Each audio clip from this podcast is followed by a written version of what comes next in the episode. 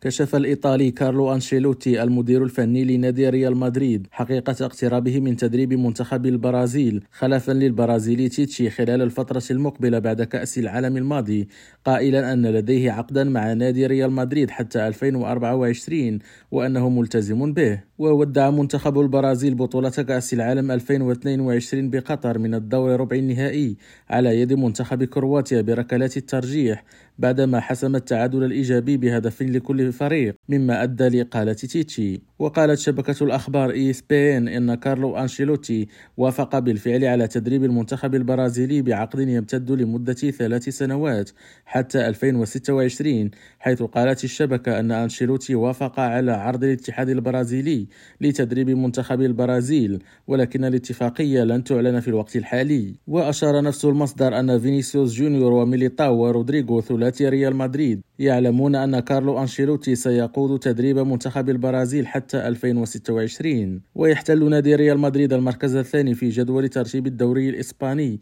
برصيد 45 نقطة بعد خوض 20 مباراة حتى الآن مع تصدر برشلونة جدول الترتيب. خالد التوبة ريم راديو برازيليا.